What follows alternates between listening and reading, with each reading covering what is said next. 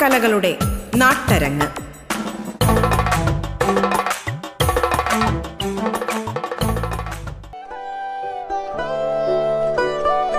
മാന്യ ശ്രോതാക്കൾക്ക് നമസ്കാരം. മലയാള നാടകവേദിക്ക് പുതുഭാവുകത്വം പകർന്നു നൽകി കാലയവനികയ്ക്കുള്ളിൽ മറഞ്ഞുപോയ നാടകകൃത്തും സംവിധായകനുമായ എ ശാന്തകുമാറിന്റെ നാടകങ്ങളിലൂടെയുള്ള സഞ്ചാരമാണ് അരങ്ങിന്റെ ഇന്നത്തെ അധ്യായം. ഖദീജ നമുക്ക് പരിഭവം നടിച്ച് പ്രണയിച്ചുകൊണ്ടേയിരിക്കാം.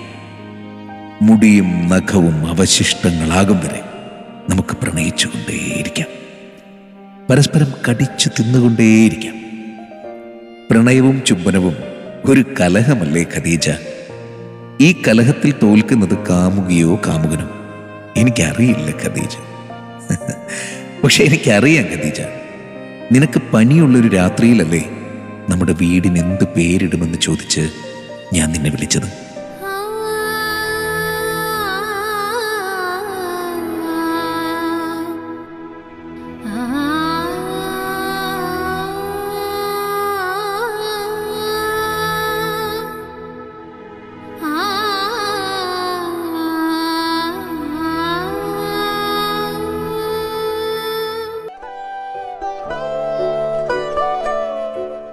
എ ശാന്തകുമാർ എഴുതിയ വീടുകൾക്കെന്തു പേരിടും എന്ന നാടകത്തിന്റെ അവസാന ഭാഗമാണ് നമ്മളിപ്പോൾ കേട്ടത്. ജീവിതത്തോട് കലഹിച്ചും പ്രണയിച്ചും അരങ്ങുകളിൽ നിന്നും അരങ്ങുകളിലേക്ക് നാടകയാത്ര നടത്തിയ ഈ മഹാപ്രതിഭ അർബുദത്തിന്റെ വേദനയിൽ നിന്നും എഴുതിയ നാടകമാണ് വീടുകൾക്കെന്ത് പേരിടും. അർബുദ രോഗികളുടെ അവസാന രാത്രി പറയുന്ന ഈ നാടകം പോലെയായിരുന്നു അദ്ദേഹത്തിന്റെ ജീവിതവും.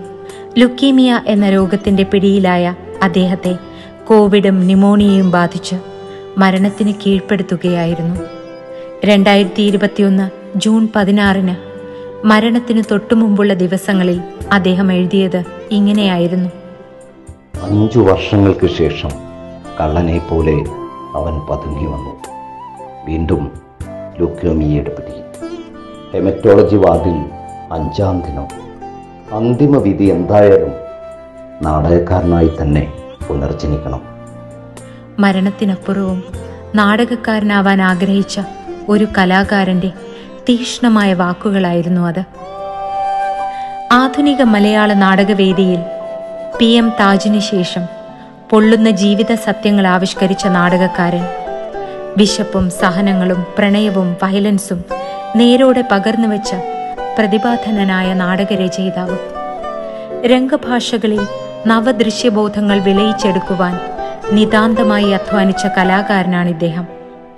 നാടകങ്ങളിലൂടെ പുലർത്തുന്ന സത്യസന്ധതയും ജീവിത യാഥാർത്ഥ്യവുമാണ് ഇദ്ദേഹത്തെയും വേറിട്ടതാക്കുന്നത്. വിരഹം പ്രണയം സന്തോഷം വേദന അങ്ങനെ ജീവിതത്തിലെ എല്ലാ മേച്ചിൽപ്പുറങ്ങളിലൂടെയും ഈ നാടകക്കാരൻ സഞ്ചരിച്ചു. താൻ എങ്ങനെയാണ് ഒരു നാടകക്കാരനായതെന്ന് എ ശാന്തകുമാർ പറയുന്നത് ഇങ്ങനെയാണ്.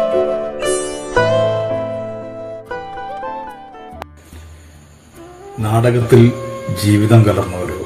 ജീവിതത്തിൽ നാടകം കലർന്നവരോ? ആരാണ് നാടകക്കാർ എന്നറിയാത്ത ഒരു ദശാസന്ധിയിലാണ് നാം നാടകക്കാരെല്ലാവരും ഇപ്പോൾ. നമ്മുടെ ജീവിതം മുഴുവൻ നാടകമേത് ജീവിതമേത് എന്ന് തിരിച്ചറിയാനാവാത്ത വിധം സങ്കീർണമായിക്കൊണ്ടിരിക്കുന്ന ഒരു കാലഘട്ടത്തിലൂടെയാണ് ഓരോ നാടകക്കാരനും കടന്നു പോന്നിട്ടുള്ളത് ഞാനും അതെ അതുകൊണ്ട് തന്നെ എന്റെ നാടകങ്ങൾ ജീവിതമേത് നാടകമേത് എന്ന് തിരിച്ചറിയാനാവാതെ ഉഴറിപ്പോയ ജീവിതങ്ങളുടെ എന്റെ ജീവിതത്തിന്റെ എന്റെ ജീവിതാനുഭവങ്ങളുടെ നേർക്കാഴ്ചകളായിരുന്നു എന്ന് എനിക്ക് തോന്നിയിട്ടുണ്ട്. അതുകൊണ്ട് തന്നെ ആ നാടകങ്ങൾ ചിലർ സ്വീകരിക്കുകയും ചിലർ തിരസ്കരിക്കുകയും ചെയ്തിട്ടുണ്ട്. ചിലരാൽ പരിഹസിക്കപ്പെട്ടിട്ടുണ്ട്. കാരണം നമുക്ക് പരിചിതമല്ലാത്ത ജീവിതങ്ങൾ കെട്ടുകഥകൾ പോലെയാണല്ലോ പലർക്കും തോന്നുക. അതുകൊണ്ട് തന്നെ പലപ്പോഴും എന്റെ നാടകങ്ങൾ അതിവൈകാരികമാണ് എന്നും അതിഭാവുകത്വം നിറഞ്ഞതാണ് എന്നും പരിഹസിക്കപ്പെട്ടിട്ടുണ്ട്. പക്ഷേ ജീവിതം അങ്ങനെയാണ്. അതിവൈകാരികതയും അതിഭാവുകത്വം നിറഞ്ഞ ജീവിതമാണ് പലപ്പോഴും നമുക്കുള്ളത് എന്ന് നമുക്ക് മനസ്സിലാവും. ആ ജീവിതം ഏത് നിമിഷവും ഓരോ നിമിഷവും നാടകീയമായി കൊണ്ടിരിക്കുന്ന ഒരു കാലഘട്ടത്തിലൂടെയാണ് നാം കടന്നുപോയിക്കൊണ്ടിരിക്കുന്നത്. ആ കാലഘട്ടത്തെ അറിയുന്നവന്റെ നാടകം അതിവൈകാരികമോ അതിഭാവുകത്വമോ കലർന്നാവും എന്നുള്ളതിൽ യാതൊരു സംശയവുമില്ല. എന്റെ നാലാം വയസ്സിലാണ് ഞാൻ നാടകത്തോട് പ്രണയത്തിലാവുന്നത്. ഞങ്ങളുടെ പുഴക്കരയിലെ പുറമ്പോക്കിൽ എന്റെ മരിച്ചുപോയ ഏട്ടൻ അഭിനയിച്ച ഒരു നാടകം കണ്ടുകൊണ്ടാണ് എന്റെ നാടക കാഴ്ചകൾ ആരംഭിക്കുന്നത്.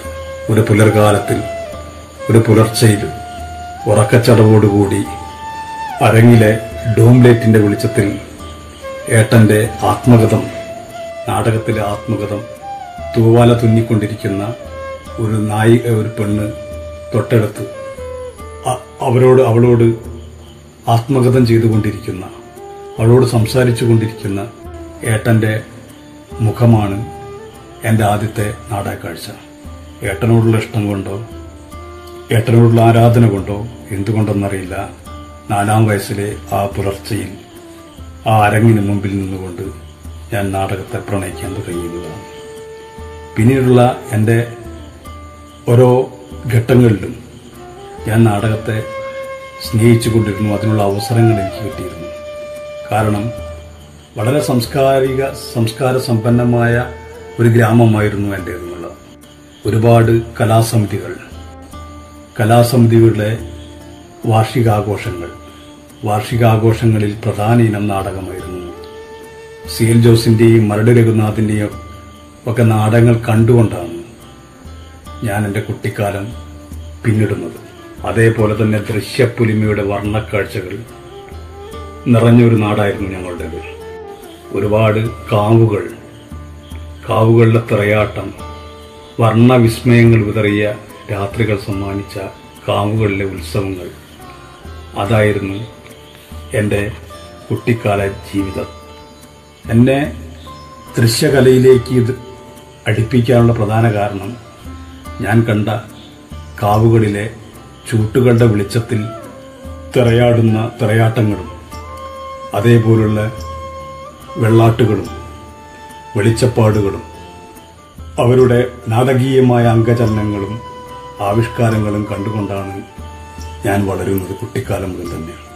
അതുകൊണ്ട് തന്നെ ഞങ്ങളുടെ കാവുകളും കാവുകളുടെ ഉത്സവങ്ങളും എന്റെ നാടക ജീവിതത്തിലേക്ക് എന്നെ പ്രവേശിപ്പിക്കാൻ കാരണമായ ഒന്നാണെന്ന് എനിക്ക് തോന്നുന്നു. ഒരു കാര്യം ഒരു പ്രധാനപ്പെട്ട ഒരു സംഭവം എന്ന് പറയുന്നത് എന്റെ ഭാര്യ എന്റെ സഹോദരിയുടെ ഭർത്താവ് എന്റെ അളിയൻ റെയിൽവേ ജീവനക്കാരനായിരുന്നു. അക്കാലത്ത് റെയിൽവേയിൽ ജോലി ഒരു ജോലി ുള്ള സാധ്യത എനിക്കുണ്ടായിരുന്നു. റെയിൽവേ ജോലിക്കുള്ള ഇന്റർവ്യൂവിന് എന്നെ ക്ഷണിച്ചപ്പോൾ ഞാൻ ജോലിക്ക് വേണ്ടി കോഴിക്കോട് നിന്ന് പോത്തന്നൂരേക്ക് പോവുകയും കോയമ്പത്തൂർ എത്തിയപ്പോൾ എനിക്ക് ഈ റെയിൽവേ ജോലി കിട്ടിയാൽ മറ്റൊന്നും നാളെ എന്റെ നാടകം എന്നിൽ നഷ്ടമാകുമല്ലോ എന്നോർത്ത് ഞാൻ കോയമ്പത്തൂർ എത്തിയപ്പോൾ ട്രെയിൻ ഇറങ്ങി തിരിച്ചു പോരുകയാണ് ഉണ്ടായിരുന്നത് ഞാൻ റെയിൽവേയിൽ ഇന്റർവ്യൂ പോലും ഒഴിവാക്കിക്കൊണ്ട് നാടകത്തിന്റെ പ്രണയത്തിലേക്ക് ഞാൻ കൂപ്പുകുത്തി വീഴുകയാണ് ഉണ്ടായത്. അതിലെനിക്ക് ഇതുവരെ ഒരു കുറ്റബോധം തോന്നിയിട്ടില്ല. എന്റെ വഴി ഇതാണെന്നും എന്റെ മേഖല ഇതാണ് എന്നും ഞാൻ ശരിക്കും തിരിച്ചറിയുന്നു. കാരണം നാടകത്തിലൂടെ എനിക്ക് ജീവിക്കാൻ ഞാൻ പഠിച്ചു പഠിച്ചു എന്നുള്ളതാണ് യാഥാർത്ഥ്യം. നാടകം എന്നെ ജീവിപ്പിക്കുന്നു. നാടകം ഒരിക്കലും നമ്മെ ചതിക്കില്ല എന്ന് വിശ്വസിക്കുന്നു ഞാൻ. കാരണം ജീവിതത്തിന്റെ പല നിർണായക ഘട്ടങ്ങളിലും ദശാസന്ധികളിലും നാടകം എന്നെ രക്ഷിച്ചിട്ടുണ്ട് എന്നുള്ളതാണ്. നാടകക്കാർ എന്നെ എനിക്ക് തുണയായി വന്നിട്ടുണ്ട് എന്നുള്ളതാണ്. നാടകലോകം എന്നെ പലപ്പോഴും സംരക്ഷിച്ചിട്ടുണ്ട് എന്നുള്ളതാണ്. അതുകൊണ്ട് തന്നെ നാടകം എന്ന കല ചതിക്കില്ല എന്ന് ഞാൻ തീർത്ത് വിശ്വസിക്കുന്നു.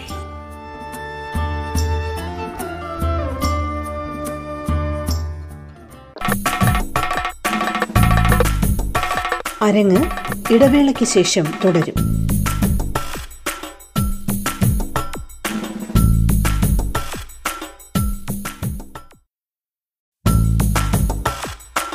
അരങ്ങ് തുടരുന്നു.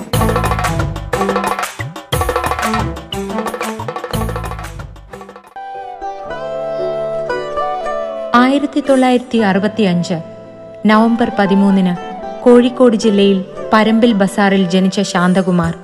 Kozhikode arts and science കോളേജിൽ നിന്ന് ബിരുദ പഠനത്തിനു ശേഷം നാടകരംഗത്തേക്കിറങ്ങി കഴിഞ്ഞ പതിനഞ്ച് വർഷമായി അമച്ചൂർ നാടകരംഗത്ത് പ്രവർത്തിക്കുന്നു. നാടകരചന സംവിധാനം എന്നിവയാണ് പ്രധാന തട്ടകം. ആയിരത്തി തൊള്ളായിരത്തി തൊണ്ണൂറ്റി ഒൻപതിൽ സംഗീത നാടക അക്കാദമി അവാർഡ് നേടിയ പെരുംകൊല്ലൻ എന്ന നാടകത്തിലൂടെ നാടകരംഗത്ത് സജീവമായി. ബാങ്ക് മെൻസ് ക്ലബ് സംഘടിപ്പിച്ച സംസ്ഥാന നാടക മത്സരത്തിൽ സമ്മാനാർഹമായ സുഖനിദ്രയിലേക്ക് ദാഹം കർക്കിടകം സ്വപ്നവേട്ട ജയിൽ ഡയറി തുടങ്ങി അറുപതിലേറെ നാടകങ്ങൾ രചിച്ചു. ലൈംഗിക തൊഴിലാളികൾക്കു വേണ്ടി രചനയും സംവിധാനവും നിർവഹിച്ച ഒറ്റരാത്രിയുടെ കാമുകിമാർ സ്വവർഗാനുരാഗികൾക്കു വേണ്ടി രചിച്ച അവസാന ചുംബനം എന്നീ നാടകങ്ങൾ ഏറെ ചർച്ച ചെയ്യപ്പെട്ടു. അരയ്ക്കു കീഴെ തളർന്ന അജയൻ എന്ന നാടക നടനു വേണ്ടി രചനയും സംവിധാനവും നിർവഹിച്ച മരം പെയ്യുന്നു എന്ന നാടകവും കേരളത്തിനകത്തും പുറത്തും ഏറെ ചർച്ച ചെയ്യപ്പെട്ടു. ഈ വർഷത്തെ കേരള സാഹിത്യ അക്കാദമി പുരസ്കാര ജേതാവും പ്രശസ്ത നാടക പ്രവർത്തകനുമായ ശ്രീജിത്ത് പൊയിൽക്കാവിന്റെ ഓർമ്മകളിൽ എ ശാന്തകുമാർ. നമസ്കാരം. കഴിഞ്ഞ ജൂൺ പതിനാറാം തീയതി ഒരു കോരി ചൊരിയുന്ന മഴയത്താണ് പ്രിയപ്പെട്ട ശാന്തേട്ടൻ യാത്രയാവുന്നത്. ആ യാത്രയാവൽ സത്യത്തിൽ മലയാള നാടകവേദിയിൽ ഒരു വലിയ നടുക്കം തന്നെ സൃഷ്ടിച്ചിട്ടുണ്ടായിരുന്നു. ശാന്തേട്ടന് ശാന്തേട്ടന് ശാന്തേട്ടന്റെതായിട്ടുള്ള ചില രോഗങ്ങളുണ്ടായിരുന്നു. അതിന്റെ ആ രോഗങ്ങളെയൊക്കെ അതിജീവിച്ചാണ് ശാന്തേട്ടൻ അഞ്ചോളം വർഷം അദ്ദേഹം ലോകത്തിനെ മറികടന്നുകൊണ്ട് ജീവിക്കുകയും പുതിയ നാടകങ്ങൾ ചെയ്യുകയും പുതിയ നാടകങ്ങൾ എഴുതുകയും പുതിയ ഒരു സിനിമയ്ക്ക് സ്ക്രിപ്റ്റ് ചെയ്യുകയും ഒക്കെ ചെയ്തിട്ടുണ്ടായിരുന്നു. അതിന്റെ ഇടയിലാണ് ഈ ഒരു കറുത്ത മോശം കാലത്തിന്റെ സൂചന ഉറക്കെ വിളിച്ചു പറഞ്ഞുകൊണ്ട് ജൂൺ പതിനാറാം തീയതി പ്രിയപ്പെട്ട ശാന്തേട്ടൻ യാത്രയാവുന്നു ശാന്തേട്ടനെ ഇവിടെ അനുസ്മരിക്കേണ്ടി വരുന്ന ഒരവസ്ഥ എത്രത്തോളം നിർഭാഗ്യകരമാണ് എന്നുള്ളത് ഓർത്തുകൊണ്ട് തന്നെ ഞാൻ സംസാരിക്കുന്നത്. കാരണം ഞങ്ങൾ വളരെ അടുത്ത സുഹൃത്തുക്കളായിരുന്നു. ഒരുപാട് കാര്യങ്ങൾ ചർച്ച ചെയ്യുന്ന ആളുകളായിരുന്നു. പലപ്പോഴും ചുരുങ്ങിയത് ഞാനും ശാന്തേട്ടനും തമ്മിൽ ഒരു പതിനാറ് വർഷത്തെ അടുത്ത ഹൃദയബന്ധമുള്ള ഒരാളായിരുന്നു. ശാന്തേട്ടന്റെ പല നാടകങ്ങളും പലപ്പോഴും കലോത്സവ നാടകങ്ങൾക്ക് വേണ്ടി തയ്യാറാക്കിയ നാടകങ്ങളുണ്ടായിരുന്നു. ആ നാടകങ്ങളും അതുപോലെ വലിയ നാടകങ്ങൾ ഒരുപാട് ശാന്തേട്ടൻ എഴുതിയിട്ടുണ്ട്. അതിന്റെ അകത്ത് പെരുങ്കൊല്ലൻ എന്ന് പറയുന്ന നാടകം വളരെ അധികം ശ്രദ്ധിക്കപ്പെട്ടിട്ടുള്ള ശ്രീ സുരേഷ് ബാബു ടി സുരേഷ് ബാബു ആണ് ആ നാടകം സംവിധാനം ചെയ്തിട്ടുള്ളത്. അതിന് സംസ്ഥാന പുരസ്കാരമൊക്കെ അമേശ്വർ നാടക മത്സരത്തിൽ സംസ്ഥാന പുരസ്കാരമൊക്കെ നേടാൻ പറ്റിയിട്ടുള്ള നാടകമായിരുന്നു പെരുങ്കൊല്ലൻ ആ, വളരെ കൃത്യമായിട്ട് പറയുക വെച്ചാൽ നിലനിൽക്കുന്ന സാമൂഹ്യ അവസ്ഥയെ എങ്ങനെയാണ് ഈ പറയുന്ന ഇത്തരത്തിലുള്ള ക്യാരക്ടേഴ്സ് ഇത്തരത്തിലുള്ള കഥാപാത്രങ്ങൾ പ്രതിനിധാനം ചെയ്യുന്നത്. അവരെ അനുഭവിക്കുന്ന മാനസികവും സാമൂഹികവുമായ എല്ലാ സംഘർഷങ്ങളും ശാന്തേട്ടന്റെ പെരുങ്കൊല്ലം മുതലുണ്ടായിരുന്നു. ശാന്തേട്ടൻ ഒരു സജീവ ഇടതുപക്ഷ സഹയാത്രികനായിരുന്നു. ഒപ്പം ഇടതുപക്ഷ സഹയാത്രികനായിരുന്ന എ. സോമൻ മാഷുടെ സഹോദരനും കൂടിയായിരുന്നു. സോമേട്ടൻ എന്ന് ഞങ്ങളൊക്കെ കോഴിക്കോടുള്ളവർ വിളിക്കുന്ന എ. സോമൻ അറിയപ്പെടുന്ന വിമർശകനും ഒപ്പം പുസ്തകങ്ങളൊക്കെ എഴുതിയിട്ടുള്ള ആളാണ്. സോമേട്ടന്റെ ഒരു ഒരു ഒരു പ്രചോദനം ഉൾക്കൊണ്ടുകൊണ്ടാണ് ശാന്തേട്ടൻ എ. ശാന്തകുമാർ ഈ പറയുന്ന നാടകം എന്ന് പറയുന്നത് എഴുതി തുടങ്ങുന്നത്. കർക്കിടകം എന്ന് പറയുന്ന ഒരു നാടകമായിരുന്നു. അദ്ദേഹത്തിന്റെ ആദ്യ നാടകമായിട്ട് കണക്കാക്കപ്പെടുന്നത്. ഈ കർക്കിടകം എന്ന് പറയുന്നത് പലപ്പോഴും ശരിക്കും നടന്നിട്ടുള്ള ഒരു സംഭവത്തെ ദാമ്പത്യ പ്രശ്നങ്ങളെ ബേസ് ചെയ്ത് എഴുതിയിട്ടുള്ള അധികരിച്ച് എഴുതിയിട്ടുള്ള ഒരു നാടകമായിരുന്നു. ഈ നാടകം മലയാളത്തിൽ വലിയ രീതിയിൽ കളിക്കപ്പെടുകയും കലോത്സവങ്ങളിലൊക്കെ നിരവധി സമ്മാനങ്ങൾ നേടുകയൊക്കെ ചെയ്തിട്ട് ചെയ്തതിനു ശേഷം ശാന്തട്ടൻ പിന്നെയും നിരവധി നാടകങ്ങൾ എഴുതി. അതിൽ പ്രധാനപ്പെട്ട രചനകളാണ് ഈ പെരുങ്കൊല്ലൻ ചിരുത ചിലതെല്ലാം മറന്നുപോയി. കൂവാകം അതേപോലെ ഒരുപാട് നാടകങ്ങൾ. പേരെടുത്ത് പറയുന്ന പത്തറുപത്തിനാലോളം നാടകങ്ങൾ ശാന്തേട്ടൻ എഴുതിയിട്ടുണ്ട്.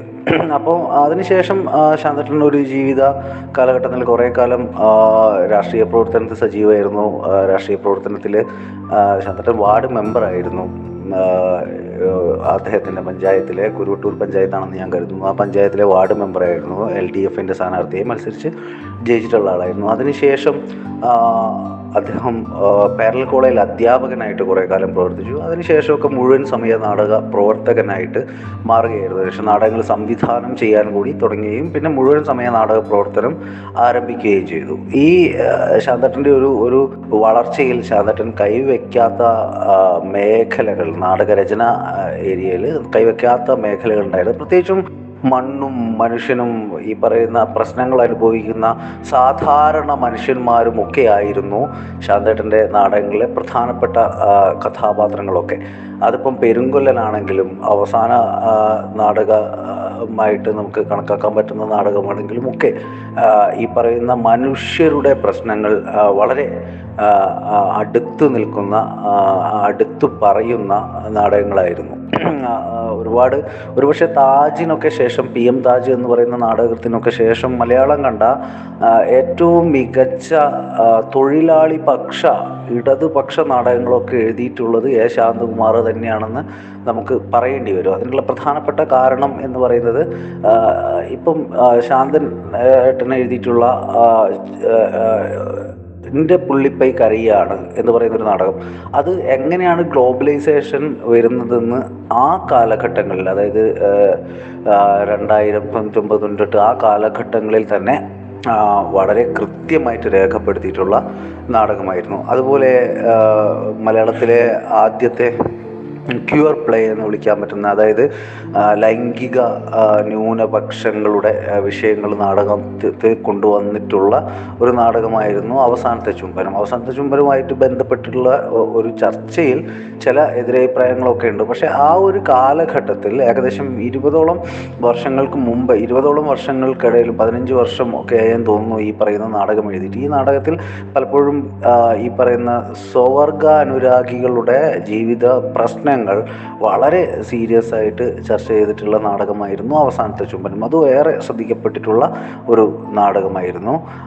അതിനൊപ്പം തന്നെ അദ്ദേഹത്തിന്റെ എടുത്തു പറയേണ്ട മറ്റൊരു നാടകമാണ് ലൈംഗിക തൊഴിലാളികളെ സംഘടിപ്പിച്ചുകൊണ്ട് അവരുടെ പ്രശ്നങ്ങൾ ചർച്ച ചെയ്ത ഒരു രാത്രിയുടെ കാമുകിമാർ എന്ന് പറയുന്ന നാടകം. ഈ ഒരു രാത്രിയുടെ കാമുകിമാർ എന്ന് പറയുന്ന നാടകം കോഴിക്കോടുള്ള ലൈംഗിക തൊഴിലാളികളെ സംഘടിപ്പിച്ചുകൊണ്ട് അരങ്ങിലെത്തിച്ച നാടകമായിരുന്നു. അതുപോലെ തന്നെ മരം പെയ്യുമ്പോൾ എന്ന് പറയുന്ന നാടകം. മരം പെയ്യുമ്പോൾ എന്ന് പറയുന്ന നാടകത്തിന്റെ അകത്ത് ഒരു വീൽ ചെയറിലായിരുന്നു നടൻ അജയൻ എന്നാണ് അദ്ദേഹത്തിന്റെ പേരെന്ന് തോന്നുന്നു. അദ്ദേഹം ഇപ്പോൾ ഇല്ല. അപ്പോൾ അദ്ദേഹമായിരുന്നു ആ നാടകത്തിൽ അഭിനയിച്ചിട്ടുണ്ടായിരുന്നത്. അങ്ങനെ നാടകവേദിയിൽ സമഗ്രമായിട്ടുള്ള മാറ്റങ്ങൾ വരുത്താൻ വേണ്ടിയിട്ട് ഒരുപാട് പണിയെടുത്തിട്ടുള്ള ജീവിതം തന്നെ നൽകിയിട്ടുള്ള ഒരു മഹാനായിട്ടുള്ള നാടകകാരനായിരുന്നു ശ്രീ എ ശാന്തകുമാർ. അദ്ദേഹം അവസാന കാലഘട്ടങ്ങളിലൊക്കെ മികച്ച ഒരുപാട് രചനകളെ പറ്റി നമ്മളെല്ലാവരുമായിട്ട് ചർച്ച ചെയ്യുകയും അത് അരങ്ങിലെത്തിക്കാനുള്ള ശ്രമങ്ങൾ നടത്തുകയൊക്കെ ചെയ്തിട്ടുണ്ട്. അപ്പം അദ്ദേഹത്തിന്റെ അത്തരത്തിലുള്ള നാടകങ്ങൾ ഇനിയും അരങ്ങിലെത്തേണ്ടതുണ്ട്. അതിനുവേണ്ടി കാത്തിരിക്കുകയാണ്. അദ്ദേഹത്തിന്റെ നഷ്ടപ്പെട്ടു പോയിട്ടുള്ള ചില നാടകങ്ങളുണ്ട്. അതൊക്കെ കളക്ട് ചെയ്തുകൊണ്ട് നമുക്ക് അത് അരങ്ങിലെത്തിക്കാൻ വേണ്ടി ശ്രമിക്കണം.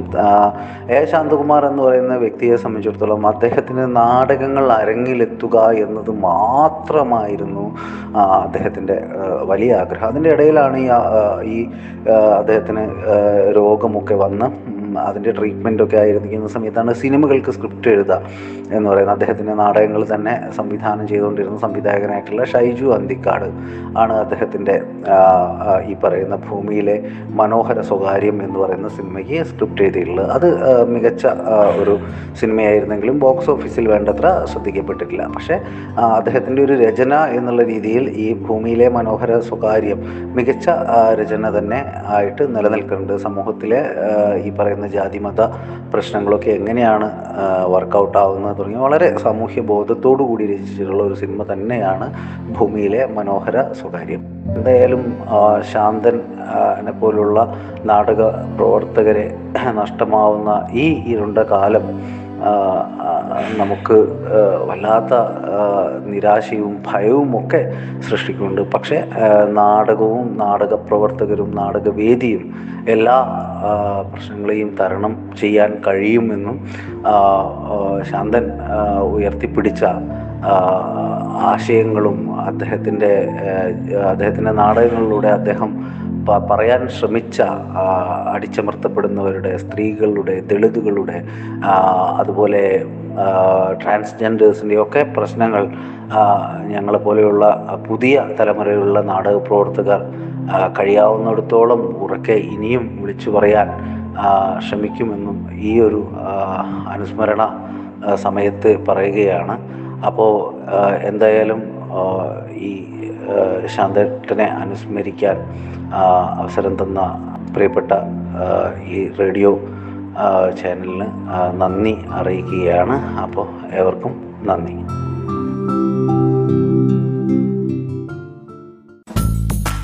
നിങ്ങൾ ഇതുവരെ കേട്ടത് അരങ്ങ് നാടൻ കലകളുടെ നാട്ടരങ്ങ്.